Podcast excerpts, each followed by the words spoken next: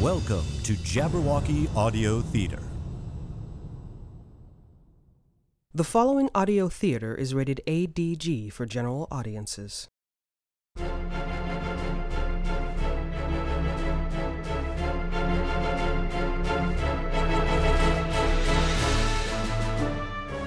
In a far flung future, in a corner of the galaxy where Earth is no longer known, humans and a dozen sentient species have forged an interstellar civilization. The Imperium is at a time of relative peace, some 40 years after the last great conflict. Yet the great houses still vie for greater influence over more systems, more people, and more resources. Alliances and enemies are found and lost among the stars, and fortunes await those who brave the big black between them. We begin our story in the star system of Hapsalu, a necessary but hardly newsworthy possession of House Kalmar. The third planet in the Hapsalu system supplies the house, and some of the rest of the Imperium, with the bounty of its agriculture and aquaculture. But none of that excites Aidan Foskey, a young man ready to make a name for himself and find adventure. And so, young Vosky makes his way to one of the spaceports that dot the planet in an effort to finally leave his home. Yes, I'm sure the gear works just as well as you say. I just need my extra crew member, and I'm hitting space. Hey, um, sir, What are you selling? do you need a pilot? Ha! And you're a veteran spacer. I mean, like a backup pilot for long runs. Look, kid, no one's going to hand you the reins to the ship they poured their sweat, blood, and monnets into. Try the Navy. They have monnets to burn. I don't want to join the military. Uh huh. Okay, so you a mechanic? What? I don't need a pilot, but I do need another grease monkey. I'm a good mechanic. That's so, Mr. Pilot. Well, tell me this. What would you do if you discovered your coolant intake, standard Bierce intake, was clogged? I'd take a good snake with a nano scrubber attachment and clear the gunk out. I guess they can't afford the manuals out here in the sticks, because if you had those, you'd know they recommend flushing the whole system with a Bierce 47 series vacuum pump. I read the manuals cover to cover, and yeah, if you want to spend too much money, you can use the Bierce 47. Everyone knows it's overkill. You wear out your gaskets in a year. My way costs 15 minutes and a little sweat. Or do you have money? Like the Navy boys. I guess you'll see. How's that? You're hired. Come on. I wanted to leave port in two hours. Looks like it'll be 20 minutes. I'm hired? Gotta keep up. We got all the snakes and scrubbers you want. Never got around to getting that vacuum pump. In addition to Captain Reg McCorum, Aidan also meets the ship's pilot. Rania Kachoa. That's what it sounds like above water, anyway. You don't need to worry about titles. Call me Grania. Okay, as well as Tormar, the ship's Kutharian engineer, Why could the captain not get someone with more appendages? and Shen Enling. You're the ship's doctor? And occasional bottle washer. Come on in, water's fine. And since it's the sick bay, it's sterile. Before he has a chance to show his mechanical skills, the tiger is ambushed by pirates, and Aidan Vosky quickly proves his worth as a pilot. Where do you need me, Captain? Right where I am, after the next turn. The pilot's chair? Don't worry, I've cleared away the debris. See what I'm doing? Yes, keep at least one asteroid between you and the enemy ship. The problem is when his friend arrives, the one we thought we'd lost arrow breaking, we're sunk. What about the chaff? That's what I'll be working on. You ready? Uh, sir? Why am I handing the reins of the ship that I've sweat and bled over to you? Uh, yes, sir. Because, Vosky, I'm betting you've tried fancy flying before, but you haven't done fast repairs in combat before. Yes, sir. If I'm wrong, we're all dead in two minutes anyway. Ready? Ready, sir. The tiger manages to evade the pirates, and during a quiet moment, Aidan admits he didn't venture into space simply for adventure. Captain wouldn't have picked you unless he had some purpose for you in mind. Well, he picked me in all of two nanoseconds, so I guess he must have a pretty definite plan for me. Another? I'm pacing myself. If you want to be Grania's protege, you'll need to do better. This is one of the few times she's on the table, and I've never seen her under it. Well, she looks so peaceful. Is she all right? All her vitals are fine. Her brain activity is all. It's not bad. It's sorting some stuff out. Don't you try dealing with a shock like that. You're only human. At least I'm assuming. As far as I know, yes. Siluvians aren't known for their genetic diversity. Well, my mom's from here, from Hapsalu. I don't know where my dad came from. And he left when you were how old? How. d- You enjoy reading people, don't you? Another reason I'm out here. I'm happy to sequence your DNA after we're through all this. And what would that do? Tell you where your dad came from. But you already know that's not my question. I want to know where he went. And you know that's a clue. Maybe. The pirates are defeated, and the crew return to their original course Flat Rock, a bustling independent spaceport that serves as the gateway to the frontier worlds.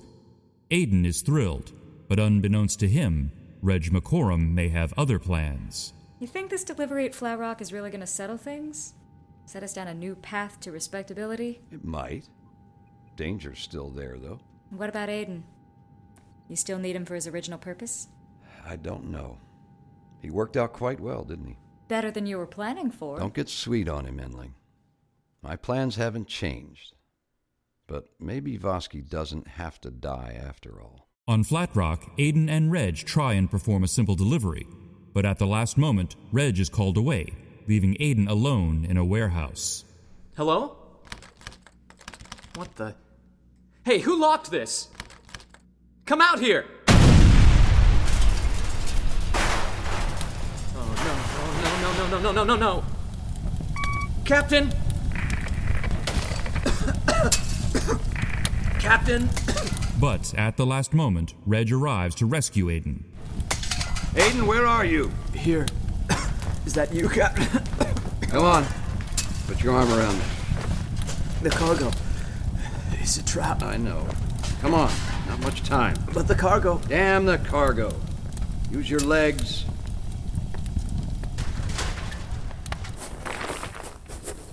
Reg and Aiden hunt down clues for who set them up, eventually meeting with underworld fixer Vic Ratha, who pieces things together and offers a deal to patch up the Tiger's broken one.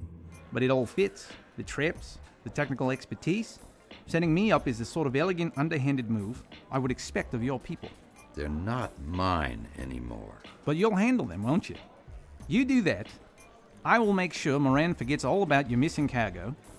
In fact, I might make him hire you for another gig. So now the Tiger has to face down the Xenocrity cartel. Who's Xenocrity? The Xenocrity Cartel is my former employer. More than just a shipping company, I take it? They handle anything and everything, with most things not above the table. Xenocrity likes new markets, and I was good at delivering them. So what happened? The important thing now is that they lost the Flat Rock market a little over a year ago. And they want back in.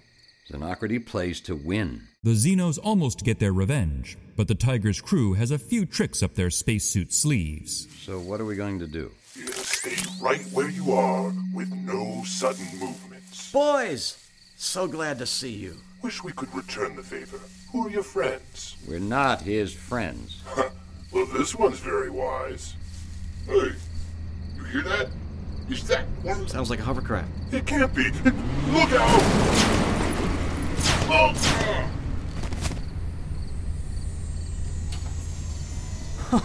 That was some shooting! Is it safe? Of course, this is our ship's doctor. I'm assuming those weren't friends of yours. With Flat Rock behind them, the Tiger goes off in search of fortunes elsewhere and settles on the out of the way Rusan system. I got a tip before we left port at Flat Rock. There was a courier headed their way that was overdue. Grania did some investigating, and they might have come through this system to avoid attention. But before the crew can find the riches a derelict vessel may hold, Reg's old ship, the Silver Star, shows up, intent on capturing the prize for themselves, and perhaps the Tiger as well. Bring us alongside the docking collar. I want anyone aboard who's a bit of an armsman on that boat. Trapped on the wreck, Aiden, Tormar, and Enling come up with a desperate plan, aided by a mysterious robot they found aboard. We must get to the bridge. Getting to the bridge is easy. Getting into it is another matter. We already saw that it's locked up with at least three goons inside. And probably heavily armed goons. Nevertheless, if we are able to reach the bridge, I can activate the contingency plan. Does that involve getting backup? No, but it will destroy this ship.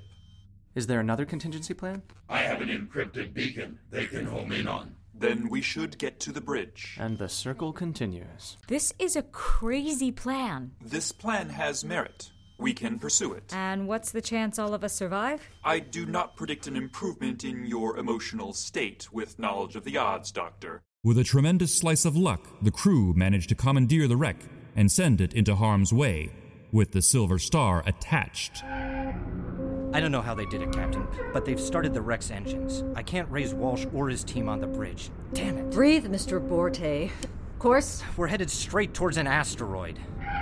Captain, we have to decouple from the wreck. It'll hit the rock in less than 10 minutes. Signal Rickon and all the teams to abandon the wreck.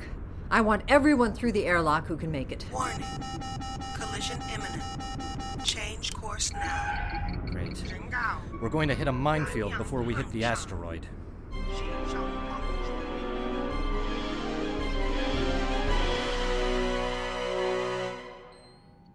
I've got the signal from the beacon. Thank the fates. How close can we jump to them? Close enough to knock. And let's do it.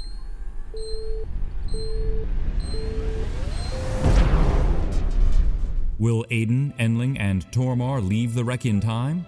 Will Reg and Grania manage to rescue them? And will they all escape the Silver Star and her crew? Find out in Season 2 of Rogue Tiger.